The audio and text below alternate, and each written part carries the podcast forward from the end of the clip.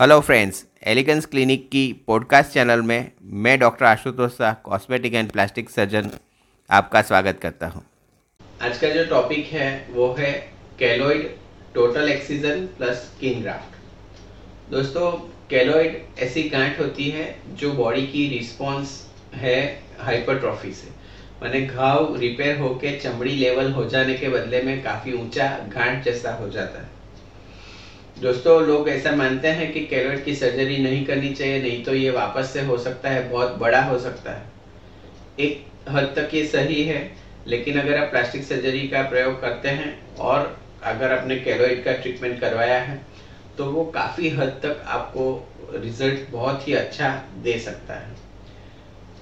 जैसे कि आज का टॉपिक है कि कैलोइड एक्सीजन और स्किन ग्राफ्टिंग। मैंने केलोइड होने के जो सबसे मेन कारण है कि टेंशन स्किन लाइन जहाँ पे घाव है, वहाँ पे टेंशन तो अगर आप वो टेंशन निकाल देते हैं तो कैलोइड होने की संभावना बहुत ही कम हो जाती है। तो दोस्तों प्लास्टिक सर्जरी में हम ये कैलोइड को पूरा का पूरा निकाल देते हैं और उसके बदले में कहीं और से लेके चमड़ी लगा देते हैं।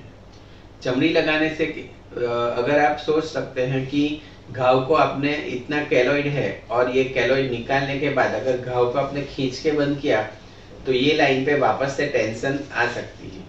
लेकिन अगर आप ये चमड़ी को ऐसे ही रखते हैं और बीच में नया चमड़ी लगा देते हैं तो ये घाव पे टेंशन नहीं बनता है। और अगर टेंशन नहीं बनता है तो कैलोइड भी नहीं बनता है। तो कैलोइड नहीं बनने के लिए आपको जो भी ट्रीटमेंट करनी पड़ती है, वो स्किन ग्राफ्ट रख के आप कर सकते हैं। एरिया बड़ा है तो आप पतला स्किन लगा सकते हैं, छोटा एरिया है तो आप जो पूरी स्किन की थिकनेस भी लगा सकते हैं। अगर आपको ये पॉडकास्ट अच्छा लगा तो आप इसे लाइक करें और फॉलो करें और हमें कांटेक्ट करने के लिए nine eight seven nine five four six eight zero five ये नंबर पे आप कॉल कर सकते हैं।